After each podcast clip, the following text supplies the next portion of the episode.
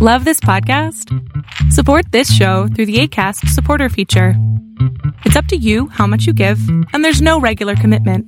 Just click the link in the show description to support now. Tired of ads barging into your favorite news podcasts? Good news. Ad-free listening is available on Amazon Music for all the music plus top podcasts included with your Prime membership. Stay up to date on everything newsworthy by downloading the Amazon Music app for free or go to amazon.com slash news ad free. That's amazon.com slash news ad free to catch up on the latest episodes without the ads. Hello there, Angry Planet listeners. This is Matthew. Uh, we've gotten a lot, a flood of new listeners in the past 30 days. Um, and we've been recording a lot of really great episodes that we don't want to put behind the paywall. Uh, and given the situation in Ukraine and this flood of new new listeners, we we want to let them know kind of what those premium episodes look like and what we do. Uh, so we're going to release them on the mainstream this month. I really hope uh, doesn't upset our Substack listeners too much, uh, but. This episode in particular is one of the ones that would have normally been behind a paywall, uh, but we thought it would be good to release it here. We're also recording another one that's about the changing um, nature of tank combat in land wars and, and what this war in Ukraine means for that. It's another episode that would have been paywalled that's going to be going out to everybody. Um, so enjoy. If you like what we do here, we're at angryplanetpod.com. Uh, but without further ado, I'll get out of your way and let you listen to this excellent episode.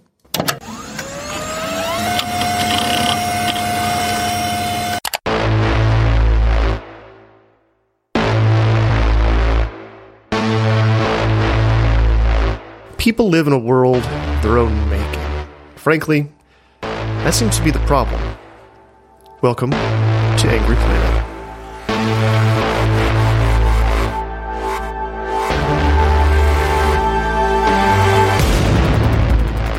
Hello and welcome to Angry Planet. I'm Matthew Gault. Jason Fields is busy working for a living today. It's the end of the world as we know it, and I'm I'm pretty tired. Russia is at war with Ukraine. Vladimir Putin is making vague nuclear threats. Both Russia and US officials are mostly trying to dial things down. A Russian defense official said that they don't have their hands on the button, and the Pentagon said it had canceled the test of a Minuteman missile. And yet, days later, the U.S. head of Strategic Command said America needed to modernize its nuclear forces and reminded everyone that the test had been postponed and not canceled.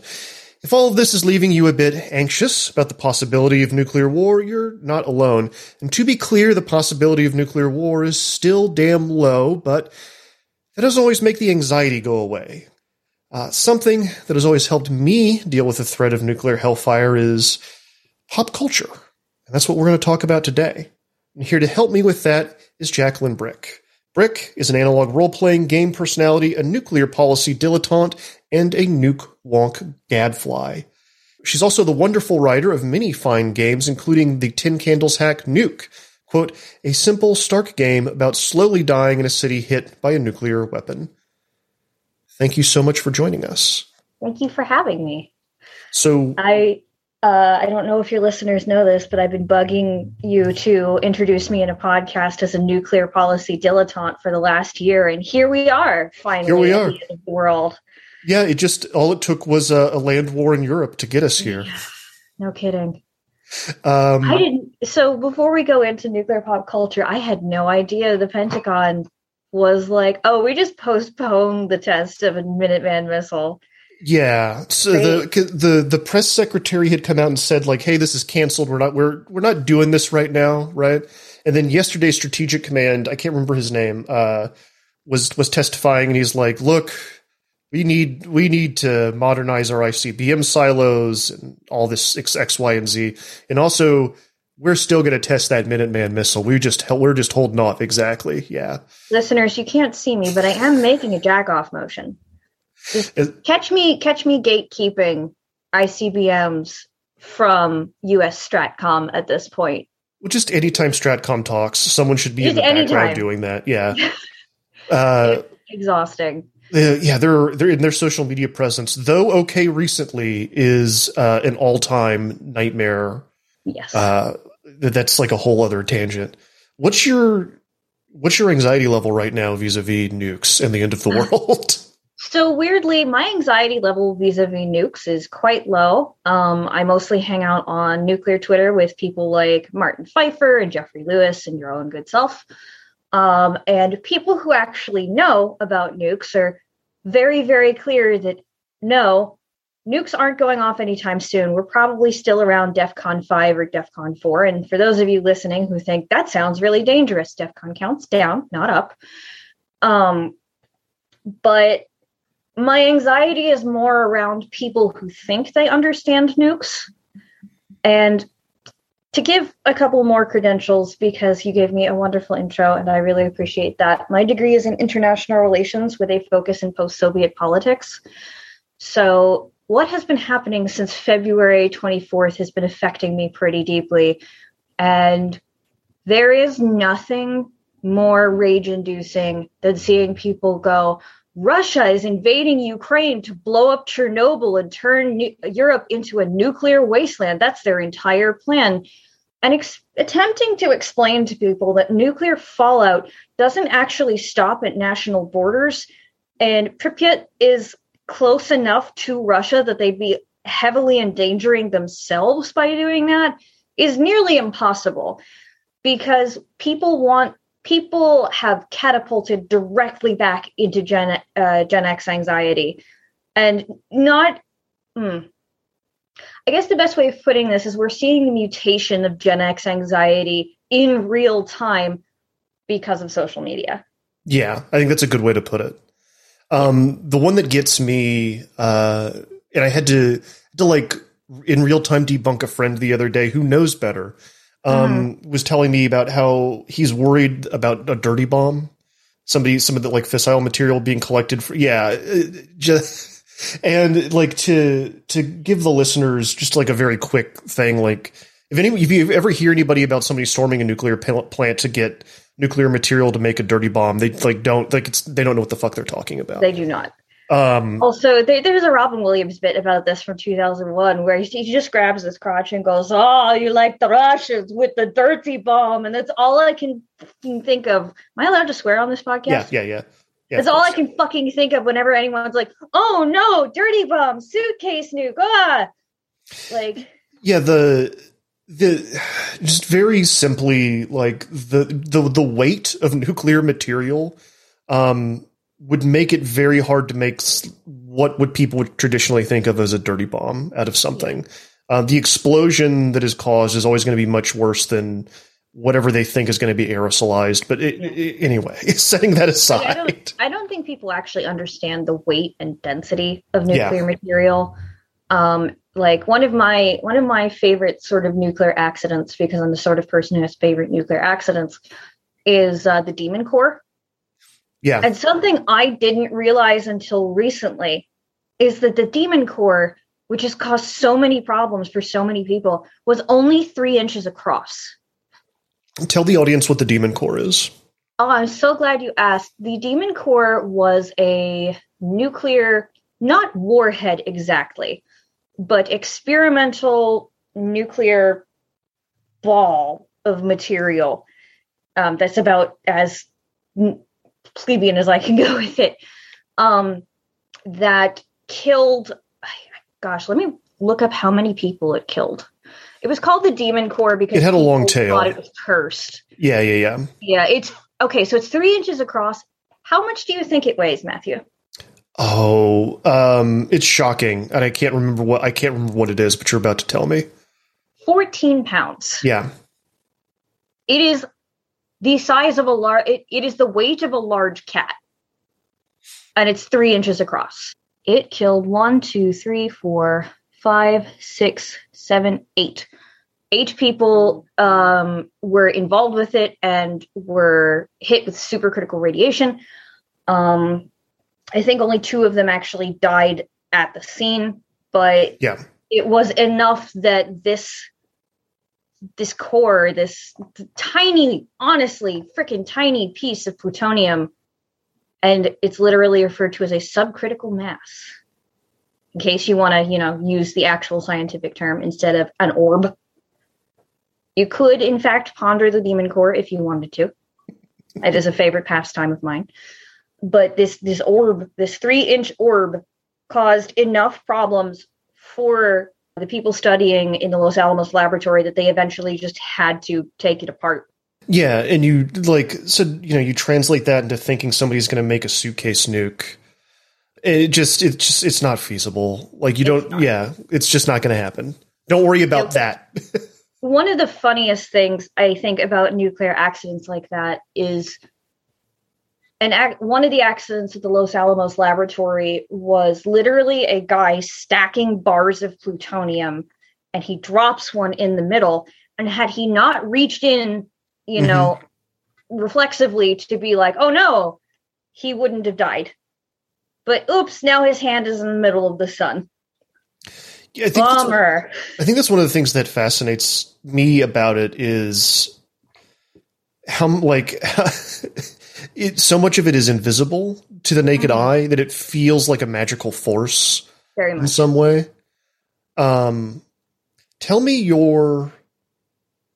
So you and I are younger, I think, than the generation that is traditionally frightened of nuclear weapons. yeah i was right. born in 92 so like a year after the fall of the berlin wall So I, I've I have found with people, uh, uh, you know, around that generation that are interested in this thing, there's an origin story. Mhm. Something happened that made them get interested in this. What's yours? So mine is kind of funny. I was homeschooled for much of my life, and I was homeschooled because of my ADHD. Um, and my parents at the time did not realize that special interests and hyperfocuses were part of ADHD. They just knew that I had, at the age of six, developed a um, s- really quite alarming interest in the wreck of the Titanic. Um, but they decided that if they were going to continue homeschooling me, um, they wanted me and my sister to be socialized. So we became part of a homeschooling co op. And one of my friends in the co op had movie nights in his basement because his mom was very interested in showing, you know, these homeschooled kids the classics and, you know, getting us some culture. And one movie night happened to be Doctor Strangelove or How I Stop, uh, How I Learned to Stop Worrying and Love the Bomb. How old were you? I was 11, Oh, wow.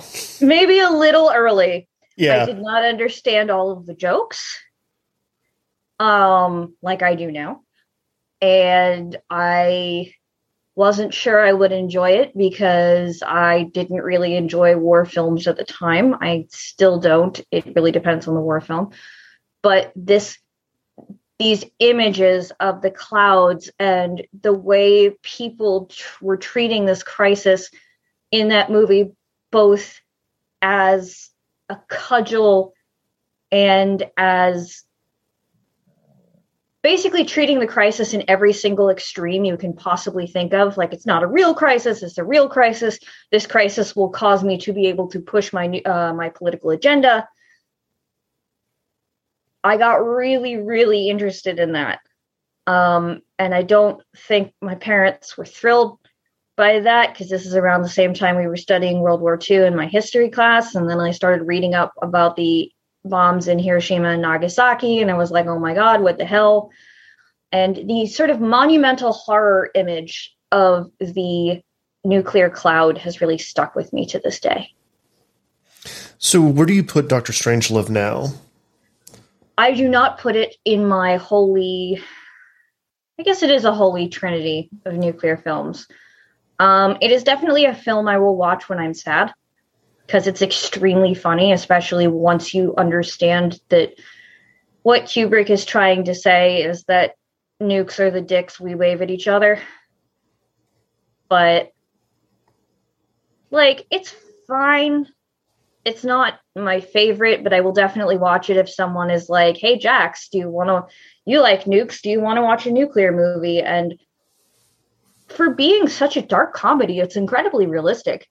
That's the thing that I like about it is we it's, it's like can you imagine 19 the the early 1960s right that that thing comes out Mhm. like those are pretty similar to the conversations that are actually happening but just played for laughs The tone no lie, I am literally waiting for Lindsey Graham to go. One night I couldn't complete the act of lovemaking. Yeah. Yeah, I can see it. Uh as a South Carolinian now, lots of thoughts on Lindsey Graham. None of Oh, them I good. Uh but okay, what's in your holy trinity? So, a lot of people who engage with nuclear media, and I guess it's fair to say that my special interest now is more nuclear media than it is actual nuclear policy, but I am a dilettante, which I'm still really happy about. Um, everyone who's involved, everyone who watches nuclear films has their holy trinity, and the top of everyone's holy trinity is threads. That one is indisputable. I have Yeah. never met anyone who enjoys realistic nuclear media and doesn't say that Threads is their favorite movie. Um, my second one is actually probably The War Game, the 1965 one by Peter Watkins. Um, that is actually sort of the granddaddy of all these other films, and it has my single favorite line about nuclear weapons in it in any any media. Give me the line. Uh, the line is at this distance, a third. Oh no, no, I screwed it up. Let me look it up so I can read it to you in the voice. Yeah, and the dry British uh narrator voice. Oh, it's perfect. It's Yeah. so perfect. Um I'm gonna mug while you're doing that. So Do it. War like that one is super fascinating to me because I think at the time I saw it, I had to like find a pirated copy because it had aired, I believe, once on television in the uh, in the '60s when it was commissioned by the BBC. Or no, it hadn't been. It had aired for executives, and then they the executives were like, "We shouldn't show this to people." Um, and then they had a screening in a movie theater uh, that was that was attended lightly by the public, whoever I guess could get into the movie theater. This thing was very controversial at the time. and It's only about fifty minutes long, and it's a kind of Incredibly good. it's incredibly good, and it's kind of a style of thing that they that no one was making at the time, where it's a a documentary as if a nuclear war is happening, uh, in and it's kind of set in uh, Britain. I think Sheffield, some like a smallish Uh, I don't think so. I think it's in the Northeast. the Northeast. Okay, Oh, are you? Are we talking about Threads? or Are we talking about uh, the War Game? war game, war game. Uh, Threads is set in Sheffield. Okay, Uh, the war game is the war game is mostly set in and around London, if I remember correctly. Okay. Yeah, I think yeah, you're right. Um, and so It- it's this stark black and white 50 minute what feels like a documentary and Watkins the director used basically like all the civil sor- service and home defense stuff that that was available to like put together you know what it would actually look like if if a nuke went off in Britain if like nuclear war happened and it's Yeah. fascinating and strange and it absolutely terrified BBC executives and they they it, and it was strangely uh, even though it was a faux documentary it was nominated that year for an Oscar Mhm. um, as a documentary film. And then the the BBC basically put it in a vault and where it sat for decades um, until it recently started to kind of get some airplay. And it I you know it was for it's one of those that's like comes onto YouTube occasionally it's on archive.org as well. it is on archive.org and it would it bubbled up on Netflix for a little while of all places. Oh, weird, really? Yeah, yeah. That's I don't know if it's there anymore, but it was definitely there for a little bit. Um he's got another great have you ever seen any of his other stuff? Other Watkins stuff? Um, I know about Punishment Park. I haven't seen it. uh the other one I've seen is Culloden, which is Okay. about the Battle of Culloden between the the the Scottish and the English. Mhm. And similar thing, it's about an hour long, and he filmed it where the battle was taken where it taking place, and it's in that same war game style where it's Mhm. a faux documentary. Awesome. I I love his work, and I I don't remember if he narrates the documentary himself, but whoever think I don't he yeah I don't think he does, but whoever he got to narrate uh, the war game, just it's phenomenal. It's perfect. Give me the line. All right, I found the line. The blast wave from a thermonuclear explosion has been likened to an enormous door slamming in the depths of hell. Del- and it, yeah, you're right about the delivery of all this stuff because it's all it's very dry and matter of fact. the best part, the best, that's the best line. The best part of how this movie is how dry and cr- it, it's actually really fairly cruel to the viewer, Yes. but not in a way that it wants, not in a way that it wants the viewer to like vomit or anything, or like it's not Yeah. edgy, but it is cruel yeah. there's there's one part I remember where I think it's the Anglican bishop who's like, Yep. I still believe in the war of the just.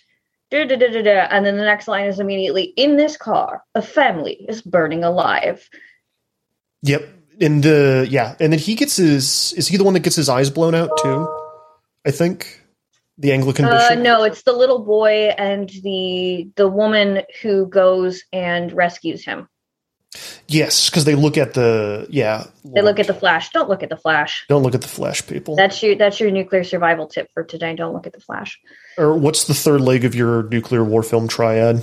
So this might be a little spicy for some people because a lot of people say it's it's either the day after, which is the American version of Threads, hmm and that one's okay. John Lithgow does give a wonderful performance in that one, um, but that that one gets a little silly in parts. Um, and it's not when the wind blows, which is also excellent, but I prefer the radio play because the radio play has the voice actor of Wallace from Wallace and Gromit Oh playing wow! Jim. Oh, that's And good. I've that's never heard the radio play. That's on archive.org as well. I'm gonna have to look that up. That one's rough because you're basically hearing Wallace and his wife go through a nuclear war, and he calls her a bitch at one point, and you're like, oh, Yeah, I don't Um, want to hear that. I don't want to hear that voice say that word in Yeah, that right? context. That's no good. um, but no, my third one is actually Testament. I don't think I've seen this. So Testament is based off of the 1980 short story The Last Testament, which is a short story about a woman whose husband goes to work in San Francisco. It's either San Francisco or Los Angeles. Sorry, California cities blur for me. Um, but her husband goes to work about 100 miles away and then suddenly all of their TV their TV and electronics go down and then there's a massive flash outside the window and all they find out is that someone nuked the US. We don't know who, we don't know why. But instead of being a direct hit like Threads or the war uh, the war game, it's very much what happens when your only interaction with the bombs is fallout. Oh, that's fascinating. I've got to see this. I, yeah, it's got Jason Alexander and Kevin Costner in it. I've, Mm-hmm. I've, yeah, I'm gonna have to watch this. That's interesting. It, it has this absolutely heartbreaking scene that's not in the short story, although the short story is very worth reading. Um, where the mother is playing the piano, either playing the piano or managing the costumes for the elementary school's production of the Pied Piper. And one of the lines is the children went away because the town wasn't worthy, and maybe in a hundred years or so we'll be worthy again and it just kind of stabs the viewer in the heart. And it's this little hope spot in the middle of this movie where everybody is slowly dying of poisoning. Yeah, or radiation poisoning. And then you remember because we were talking about this earlier that radiation isn't magic. You can't negotiate with it. Yeah, you can't avoid it by doing the right hand gestures or writing the right symbols or doing the right chants. It is there, and you now have to deal with it. it's a force, right? It is. Um, mine is Threads Obviously. War Game, hmm and I have a weird. I have, I also have a weird one. Uh, Matinee, the Joe Dante. Have you ever I seen am not this? familiar with that one. Tell me about that one. So this is the the guy that directed Gremlins. Um, it's from it's a movie from the '90s, and I think this may be the first. My parents rented it, Okay. and we I watched it with them as a family, and it's about a town in Florida dealing with uh like during the Cuban Missile Crisis. hmm It's like everybody in the community is is is related to the military in some way. So like there's you know there's a family with like Air Force pilots and everything, et cetera, et cetera. Mm-hmm. And at the same time, John Goodman plays a I can't remember what his name is. It was either William Castle or Frank Castle, the like schlock horror director from the 50s and 60s who would okay, put like I think it's Frank Castle. It's Frank Castle who would put like the um, the electricity in the seats to like shock people in theater and that kind of thing. And always there was always a gimmick with whatever his bad movie was. Sure. Like that guy, played by John Goodman, comes to town at the same time and is trying to put on like a big matinee feature about a mutant ant. And so it's like kids dealing with cold, like it's dealing with the Cuban Missile Crisis and the Cold War anxiety uh, through horror films. Oh, I love that! It's like trying to distract yourself with this bad movie about an, uh, a mutant ant, and like maybe going into the movie theater, you're going to come out to nuclear hellfire. Mm-hmm. Um, and it's just kind of a weird tone. Um, you know, that that kind of like Gremlinsy, cartoony yet a little mean with a little edge to it, kind of thing. Yeah. And I, I, I don't know. That one's always maybe it's because it's one of the first ones I saw. Uh, mm-hmm. That one's always spoken to me. I always liked that movie. That um, I would like to give a special mention to uh, Terminator 2 Judgment Day for actually having one of the best nuclear scenes in fiction thus far that is not just directly about realistic nuclear war. Yeah, I mean, that's why you see that like that screen grab everywhere online yeah. constantly, right? It's the mm-hmm.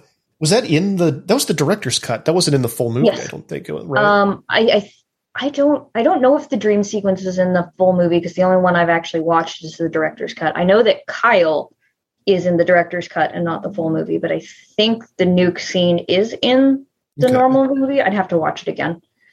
Um, why is this? I mean, maybe it's different for you, but for me, like talking about these things and like watching these movies, I also like to play Fallout, even the bad ones. Mm. Um, are a comfort when dealing with this stuff? Why?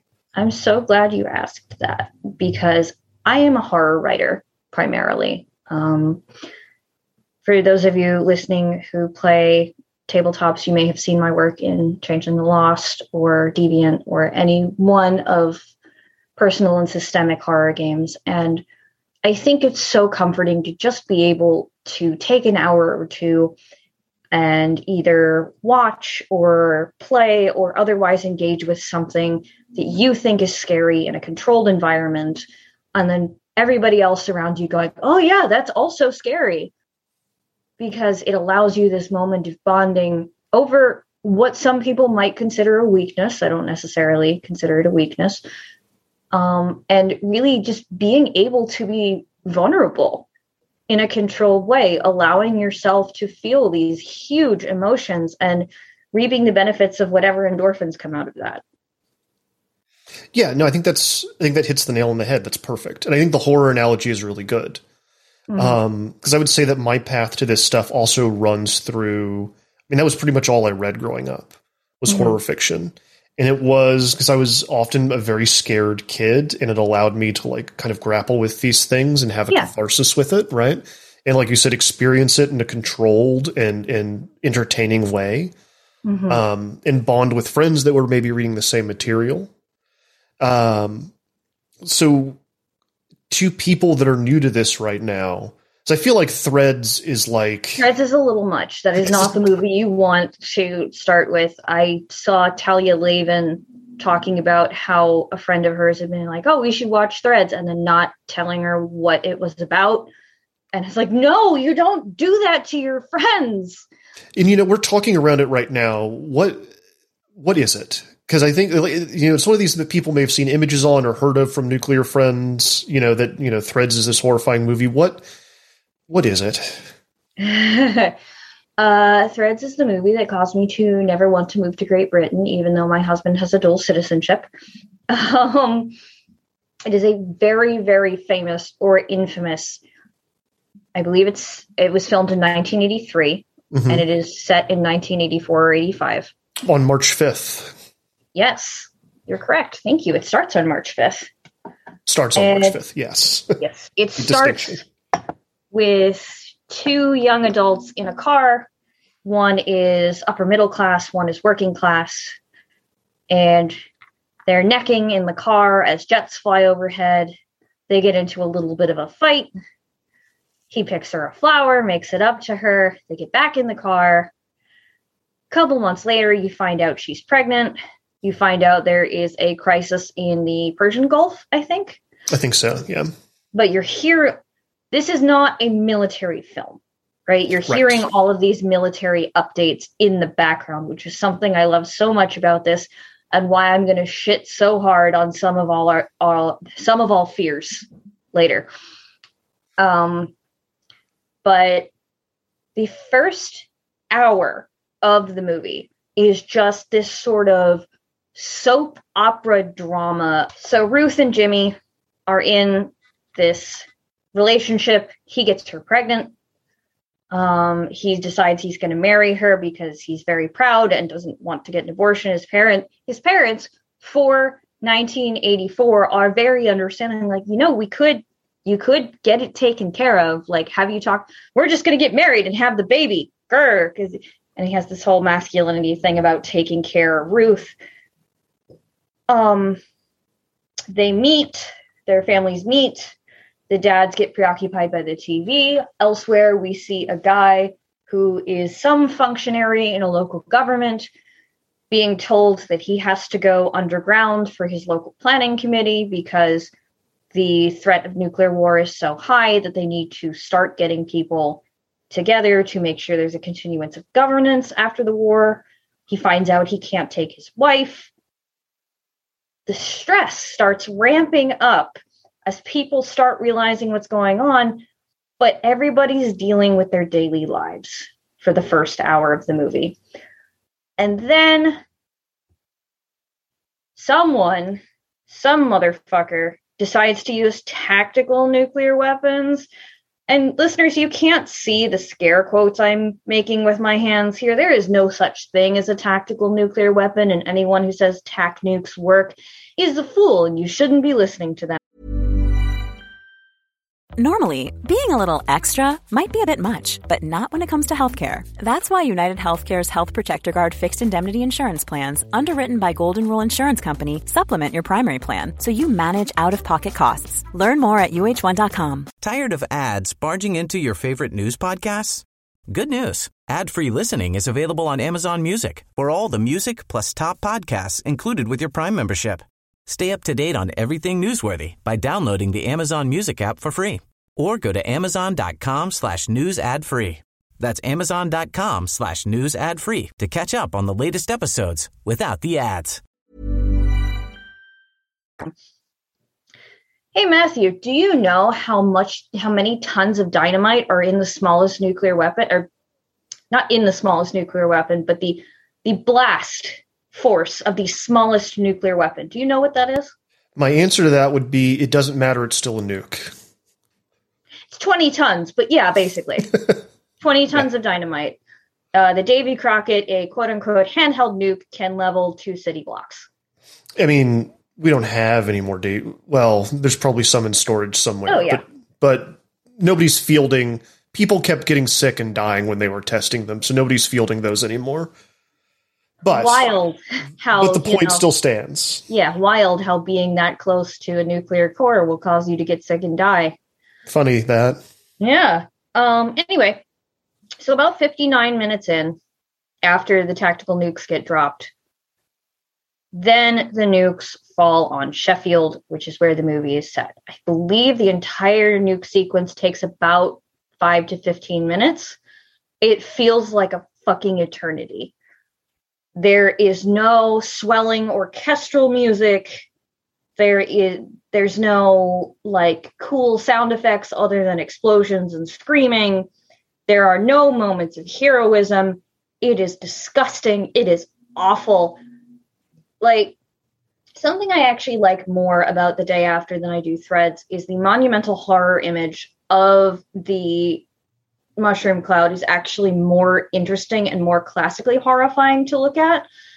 The mushroom clouds and threads actually look fairly small Yeah. given what you're expecting. But the point isn't the mushroom cloud. The point is what's happening on ground level. Jimmy goes missing looking for Ruth. We don't see him again until the very end. Um, Ruth's family basically dies of radiation poisoning. Um, Ruth goes a bit mad and starts wandering through the streets of London afterwards. And then you realize that there's an entire hour of the movie to go. Yeah. This movie does not give you the climax of the movie is halfway through. The rest is just the nuclear denouement. Yeah. And it's rough. It's one of the only because usually these kinds of movies either end with the nuke or begin with it, or it's something that happened off screen beforehand, right? Yeah. So to have that the the nuclear denouement is a really great way to put it. To like have that be the back half of the film and like where the movie leaves you is so brutal. Yeah. Also, do you want to talk about the film bookend? Because Yeah. there's beginning and end of the movie both start with what song? I don't remember. Johnny B. Goode by Chuck Berry. I see. I can see the little girl running through the field at the end, but I can't hear the music. Mm-hmm. Wow. Do you know about the? Do you know about the direct line between the war game and Threads? I do not. I know some cool film trivia about threads, but I do not know the direct line. Please tell me.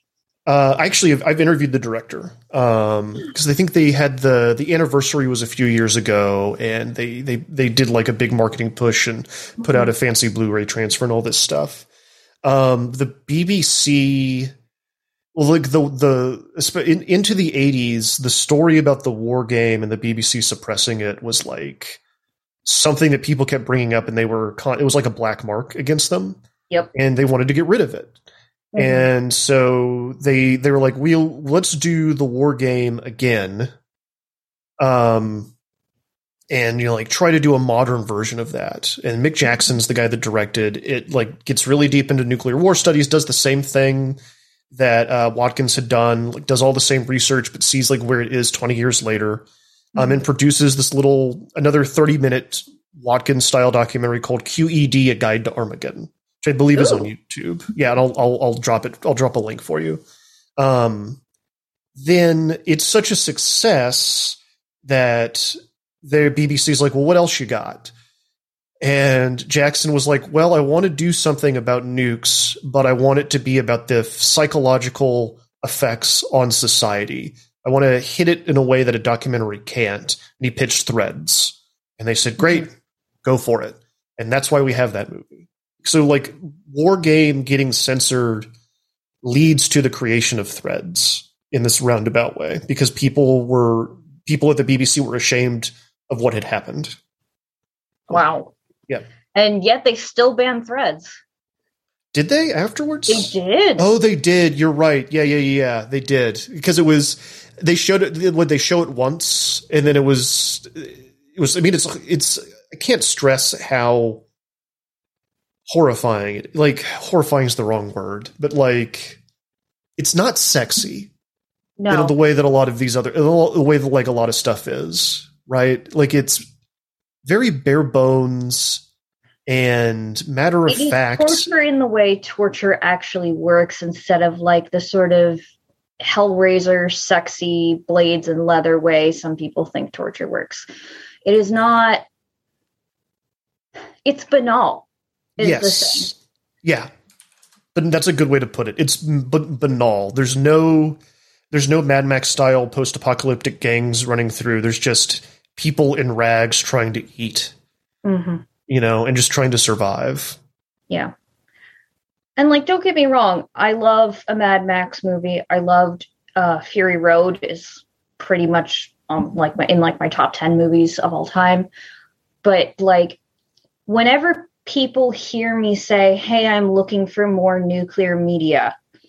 The thing I get most often is, "Have you watched Mad Max? Have you played Fallout?" I'm like, "Guys, that's that's that's not what I mean." Well, which Fallout's? There's a there's a big you know there's a big difference between all of them. I would argue those first two are actually pretty good. Oh, yeah? uh, uh, for yeah, if you've never played the the old ones, the isometric ones, I haven't. Uh, I would I think those first two and this is why I always play them whenever they come out, even though mm-hmm. they make me sad now, because um, mm-hmm. they're just theme parks. Mm-hmm. Uh, but the first two, I think, really do get at something. Um, they really get at why this stuff is bad, and they really expose those anxiety, those anxieties of the boomer generation in some interesting ways. That's uh, awesome. Uh, New Vegas too, actually. I think. Really. Yeah. Okay. Yeah. Um, like a great a great anecdote. Uh, like there's all in New Vegas. There's like there's a faction literally called the Boomers. Oh. Um, that are they they worship like SAC pilots because they are um, they they've settled near where like a B fifty two went down, and they okay. know it's down there. They want to they want to excavate it, and so like the way you have to if you want to, to like try to win them over to your side, you have to like go through this whole thing where you learn about their history and you start to piece together that they are the kind of people that are like um the exact kind of wrong people you don't want to have nuclear weapons. Oh, um. They want you to help excavate this this this B fifty two for that. It's fascinating. You should. The New Vegas is worth playing. The first two are worth playing. The other ones are mostly like three and four and seventy six are theme parks that you hmm. kind of uses. You know, I think uses the aesthetic, but doesn't really have sure. much interesting to say. Um. So and like no shade to you guys if you like Fallout. It just no. it is not my thing.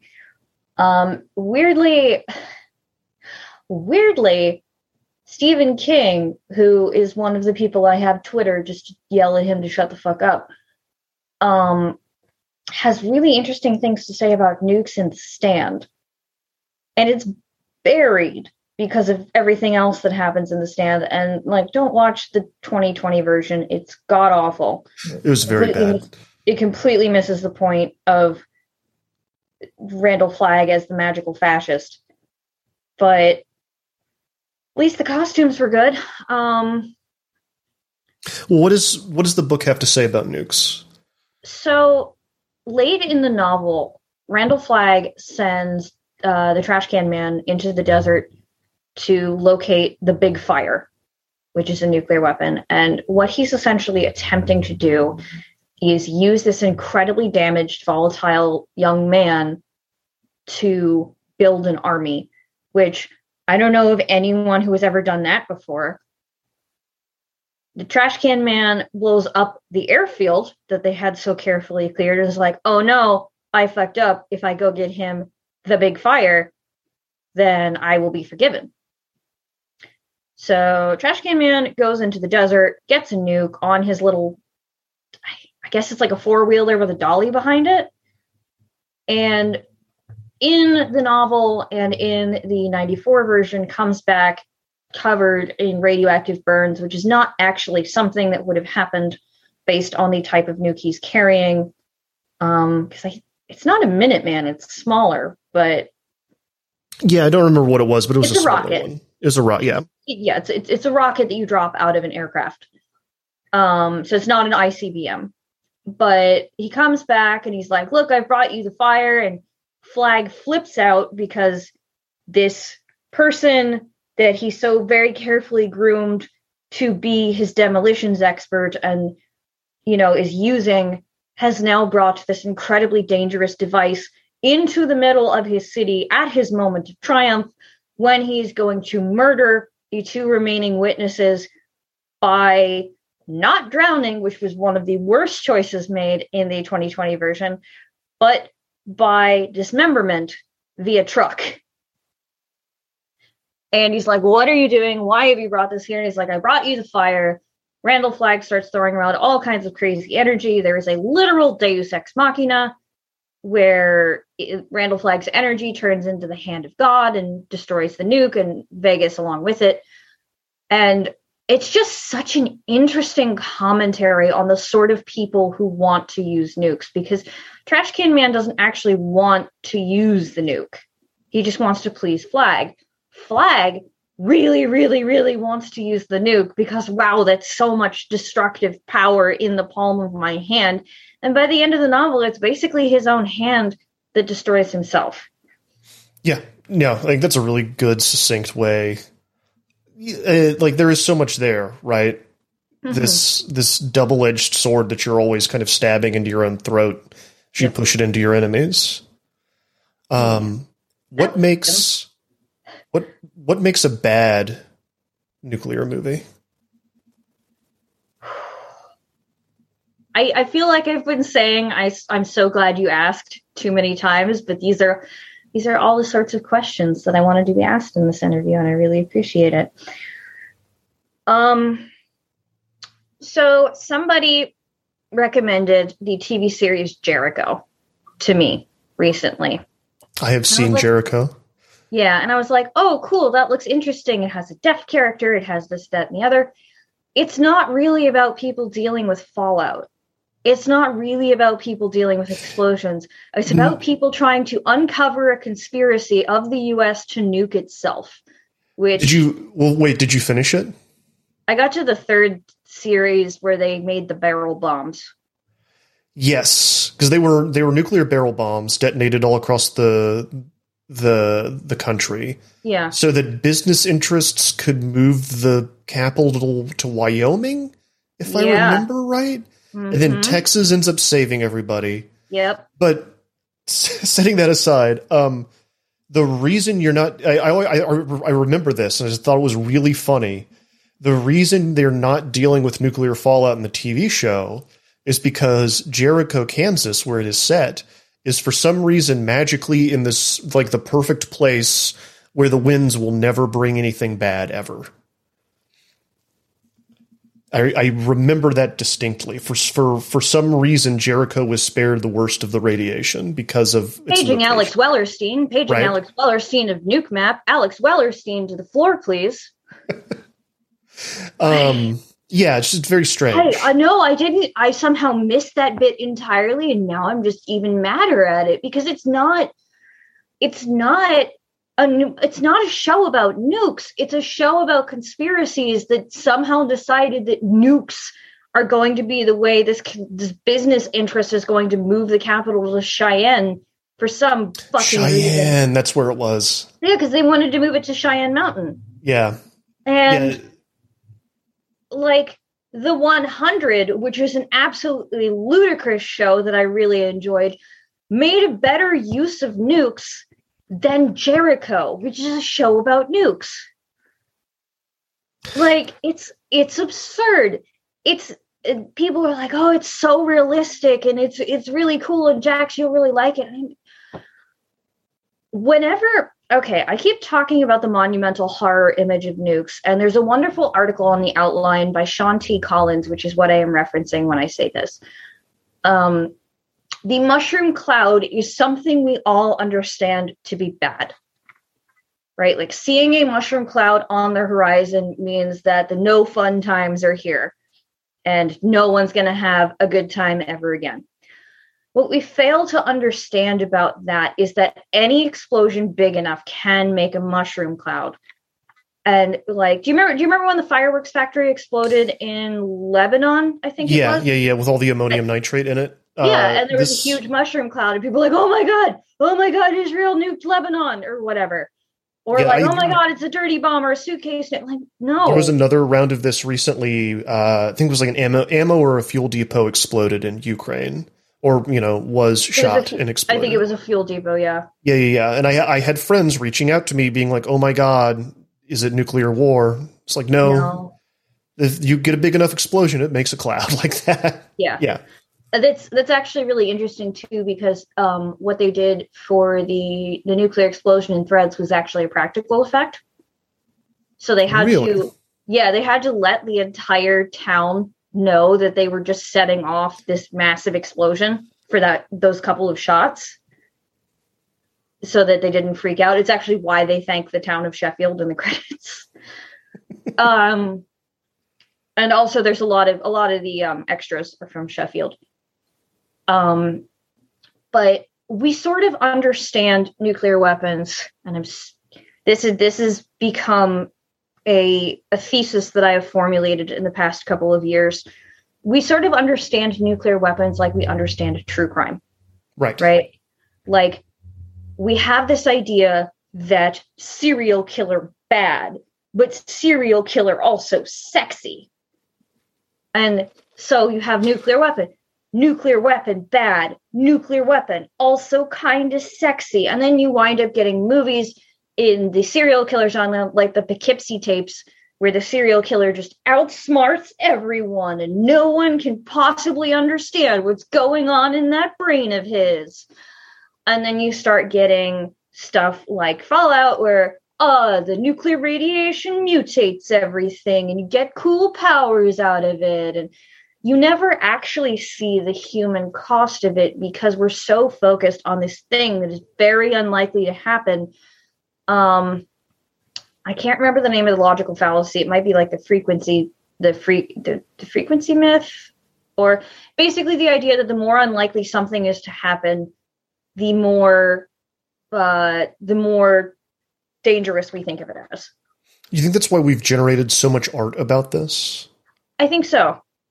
Um, and I think I think some of the art is quite good because we talked about threads, we talked about Testament, talked about the war game. Um, but then you get stuff like the sum of all fears. This is my next question: Is what's your beef with Tom Clancy, What isn't my beef with Tom Clancy? or rather, no? When we talk about Sum of All Fears, are we talking about the Ben Affleck movie?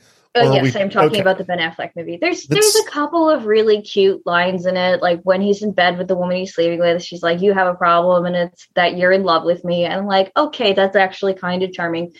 But then you have the line where Morgan Freeman's like, "Ah, yes, we have these drills for worldwide nuclear war, but what would be more dangerous is if a random guy gets a hold of a nuke. Then we're really in trouble." And then you see a bunch of generically Bedouin scavengers pull a fully active and minimally damaged Israeli nuclear weapon out of the sand where it's been laying for like 20 years. Nobody went to look for it. This is just a find that they discovered and they pull it out with a fucking flatbed truck and a pulley and then they sell it to a guy who has a gold ring that has a swastika carved into it because that's how you know he's a bad guy. And this bad guy's like, oh, I have this nuke. Now I'm going to start war between the US and Russia for reasons. And it's a military movie, so they're trying really hard to show you how smart they are. And nobody gives a fuck. Like nobody in the audience gives a fuck, No, nobody in the movie gives a fuck. They're all treating it like realpolitik. They're not treating it like the end of the fucking world. They're not treating it like the characters in again, I'm going to reference threads here again, sorry. Um like the scene where they're watching Protect and Survive, which if you haven't seen Protect and Survive, it's fucking awful. It is so much worse than uh, Duck and Cover. And like Ruth and Jimmy are painting their apartment and Ruth just stops and collapses because she's like, "Oh my god, what if I have to deliver my child into the apocalypse?" which spoiler she does. Um but meanwhile in Sum of All Fears, it, it's like they're playing a freaking chess game. I think it's thinking about it like war movies are all. Uh, I've always thought that like war movies in general are a kind of exploitation. Yes. There's different levels of grossness to them, right? Mhm. Um, and there's something about nukes that because they've only been used twice Mhm. in war, because we have like the John Hershey book and like we know how devastating they are that when you see them used as a plot point in something like Sum of All Fears it really highlights how gross turning some of this stuff into entertainment can be Yep. if it's not handled properly Yep. right it, becomes, a true crime TV podcast Yeah, very much. It becomes what TV tropes refers to as the idiot ball. right yeah And- that's and it's interesting because we sort of have the same brain rot around this that we do around true crime because you will see so many people nowadays on Twitter or Reddit be like to give you an example I saw this morning this one uh, this woman is like oh yeah you know sometimes I put on Deadpool for my toddlers because they really like all of the the loud visuals and the you know the the silly faces that Ryan Reynolds makes mhm. and someone commented why would you show your children this movie unless you are literally grooming them? Like that that's not what grooming means. I know I've been groomed by older men before. Um I've seen people say, "Oh, if somebody's following you around a store, that means they're marking you for human trafficking." We have this sort of mythology around specifically trafficking, gang, and sexual crimes, this elaborate ritual mythology. And like, oh no, guys, I think I was almost trafficked today. This weird thing happened to me. Or, guys, there was a zip tie left on my car door. Should I go to the police or will they kill me if I do that? Like, this sort of we were talking about how horror becomes this fun adrenaline rush in a controlled environment but once you start taking it out of a controlled environment where everybody is consenting to the experience, then it starts becoming a problem. Right. That and that's how you get people on Twitter advocating for the use of tactical nukes. It's how you get QAnon. And how you get QAnon. Yeah. QAnon would have been fine if it had literally just been a LARP. Like I have designed a LARP based on how QAnon spread because I didn't even have to write any new rules. I just had to read the Q drops and listen to QAnon Anonymous, big shout out, and like figure out what paths these people were following. Because at the end of the day, what they actually care about is not child sex trafficking or, you know, cabals of evil people or whatever. They want the dopamine. They just want the dopamine. Of, oh, I figured this out. Oh my gosh, I figured out this super secret thing. They want to be solving a puzzle. They want to be important. They want to be at the center of a narrative. And yes, you're correct. These people on Twitter who are like, ah, just nuke Russia into glass. Like, I grew up far right.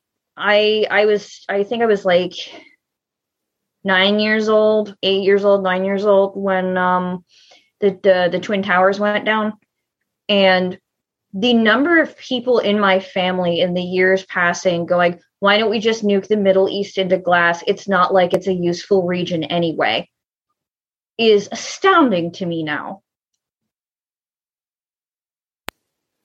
So, how do we then engage with this media responsibly?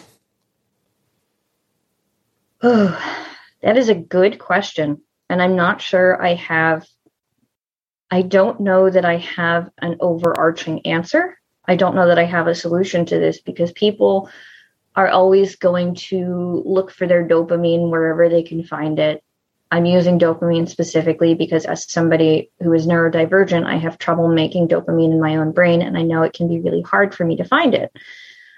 Um, I I'm the sort of person who, when I'm struggling, will read about genocides or I will, you know, watch threads.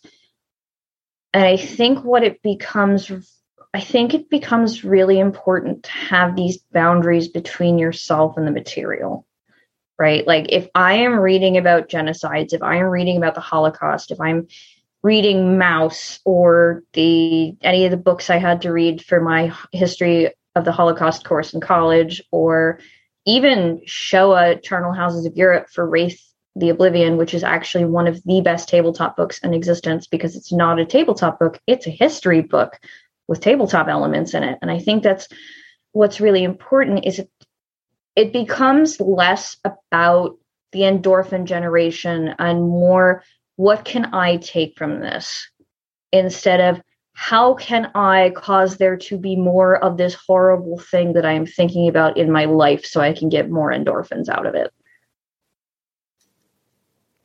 Does that make sense? Yes. No, it makes perfect sense. I mean, as someone who also is pretty attracted to some pretty gross things, mm-hmm. um, it is something I think about. And it's something I, I am constantly aware of what my own personal barriers should be. Mm-hmm. Um, and what I put out into the world. Yeah. Right. Um, and it's in, it's hard. I won't lie to you. I'm not perfect. I've made missteps. I'm sure you have too. And the best part is the best thing we can do at that point is be like, "Hey, I fucked up. Let me do what I can to mitigate this and move on." But like if people are interested in nuclear weapons texts. Like there's a lot of good stuff out there. You just need to know where to look. Um, I finished rereading um, Jeffrey Lewis's, uh, I think it was 2022 commission on the U.S. Uh, the North Korean attacks on the U.S. Right. Um, when when Twitter causes a, a, nuclear war, written by a guy who would know how that would happen, is very engaging. So it was very very good. Yeah. And what's interesting is again we were talking about Doctor Strangelove earlier and how it sounds like the sort of conversations we're having today, and it does. Like this, Jeffrey Jeffrey Lewis is a professor of nuclear history and policy, isn't he? You would know better than I. You've had him on the show. Uh, that's not. Sp- yeah, I'll I'll just say yes. Okay. Um, but it's an incredible text because it is written like an investigation or commission report, and it's still just bananas. Like the level of absolute I don't even know the word for this. The level of absolute nonsense you have to get to in order for a nuclear weapon to actually be fired is um, a lot. Like it involves Trump getting punched by one of his aides in one of the most memorable scenes. Actually, the aide who is carrying the nuclear football in that scene fucking punches Trump in the face. It's it's very very cathartic. Um, because Trump wants to instigate the war. Um, people, everyone should read that. I think. Yes. I think it'd be. It's interesting, especially now because it's we're very, past yeah. that particular scare. Yeah. So it makes it, I think, a little bit more palatable at the moment because we can look back in mm-hmm. hindsight. He's not in power. Nothing happened. Yeah. In that on that front, um, that I think it makes it easier to digest. So for anyone that wants to get that is fresh to this stuff, that is their their nuclear anxiety is just starting, um, what do you recommend as like a starting point, either fiction or nonfiction, to like learn and engage in this stuff and get like better educated and also allay some of your fears? Um, one of my favorite tools is Alex Wellerstein's NUKEMAP. It is an interactive tool that you can see how a nuke would affect your city directly or indirectly. I strongly recommend it. Um, that is the only nuke map I recommend because if you go looking for maps of nuclear targets, you will find maps that are basically out of date by between 20 and 60 years, and you will just scare yourself. Please do not do that. Um, please do read Dr. Jeffrey Lewis's book. It is wonderful. You will really enjoy it. Um, it's written very frankly, but also officially. So it is. It's actually a surprisingly easy read. Um, it is very much a political thriller in some ways, but it is not. It is not the sort of political thriller that uses a nuke as a cute little go away button, which is sort of my derogatory nickname for stuff like Sum of All Fears. Um, definitely watch the War Game the war game is very good. Um, some people may say, "Oh, you know, you should watch or read When the Wind Blows because it's our cartoon and that makes it easy." Do not, do not. No, that one's hard. That one's rough. It's wonderful. It's very good if you want to cry a lot. Yeah. Um, that's another movie that has a nuclear denouement. Yeah, it, almost the whole movie is a nuclear denouement. Really. Yes. I think we've coined a new term here. That's very exciting. Yeah, I like it. Um, yeah, if you want to look into actual uh, international relations paper on this papers on this stuff, Alex Wendt is my favorite international relations theorist. He's a little weird, but he's really fun. Um, All the nuke people are a little weird. Well, he's a constructivist. He's not specifically a nuke person, but he's okay. the sort of person who wrote papers titled "Sovereignty in the UFO." Nice. Okay. You're so, going to have to send me some Alex Wendt stuff. I sure will. You can have me on to talk about norms and values next time because, boy, howdy, do I have a lot to say about that. I sent you the Carol Cohn papers. You did, right? yes. Yeah, yeah, yeah. You should, you should, mention Carol Cohn too because she was. I I loved the sort of feminist approach to nuclear war theory because, as we said earlier in the episode, a lot of fiction tends to have the nuclear weapons being the dick that people are throwing on the table and being like, how are you going to handle this? And I think I think in some ways, um, a lot of our favorite nuclear movies that we've mentioned tend towards a more feminist interpretation. Yeah, they have a lot of there's a lot of women at the center of the stories, and it's about kind of their experiences, right? I And it's thought about, their that. community. and it's about the which is really communities. Yeah. Yeah. like well, you know, it's in the title, threads, Yeah. right? It's about the delicate threads that inter that interweave everybody. Mhm. Um, yeah, Carol Cohn is a is an academic and did a lot of really amazing work. Just kind of what I would call like academically calling bullshit on Sure did. the way that people in charge the nuclear priesthood we call them the people that are actually in charge of this stuff Oh my god, I forgot that that's where that term came from, and it's such a good term It's so because good. it is very much this religion about who gets access to nuclear weapons and why they get access to nuclear weapons and the rituals that surround nuclear weapons. And again, the sort of brain rot that goes into thinking about nuclear weapons in the same way that we think about true crime in this almost, I don't want to say theocratic, but this almost fantastic religious way. I'm- think about them, it's not something that could possibly happen or something that could possibly be banal. It's something that we want to experience almost in a theophany. it's i'm reading a book right now it's nonfiction russian nuclear orthodoxy it's by a russian academic and it's about the relationship between the russian orthodox church Oh and their nuclear priesthood and it Are you is send me your copy once you're finished with it? I will send you the copy once I'm finished with it. Excellent. It's it's it's fascinating. All right, but we've got to go. Thank you for coming on to Angry Planet. Can I plug my pluggables? Yes, plug your before I go? pluggables. To quote Robert Evans. It's good Um, us. but you can find all of my links on linktree slash rufflejax that's linktree slash r-u-f-f-l-e-j-a-x you can also find me on jacquelinebryk.design which is my personal website also please go check out alex wellerstein dr jeffrey lewis martin pfeiffer all those wonderful nuclear folks that I follow and that Matthew follows who do a wonderful job of sort of breaking down the anthropology and sociology of the nuclear weapon. Jax, thank you so much for coming on to Angry Planet and Thank walking us through me. this. This has been a dream come true.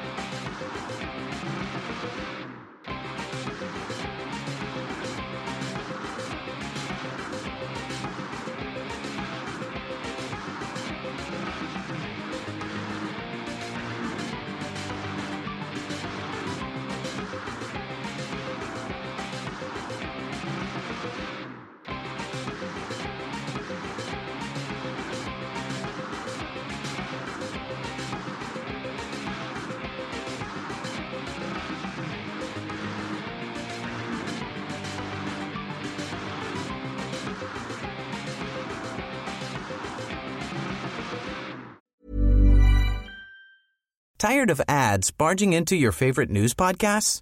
Good news. Ad-free listening is available on Amazon Music for all the music plus top podcasts included with your Prime membership. Stay up to date on everything newsworthy by downloading the Amazon Music app for free or go to amazon.com slash news ad free. That's amazon.com slash news ad free to catch up on the latest episodes without the ads.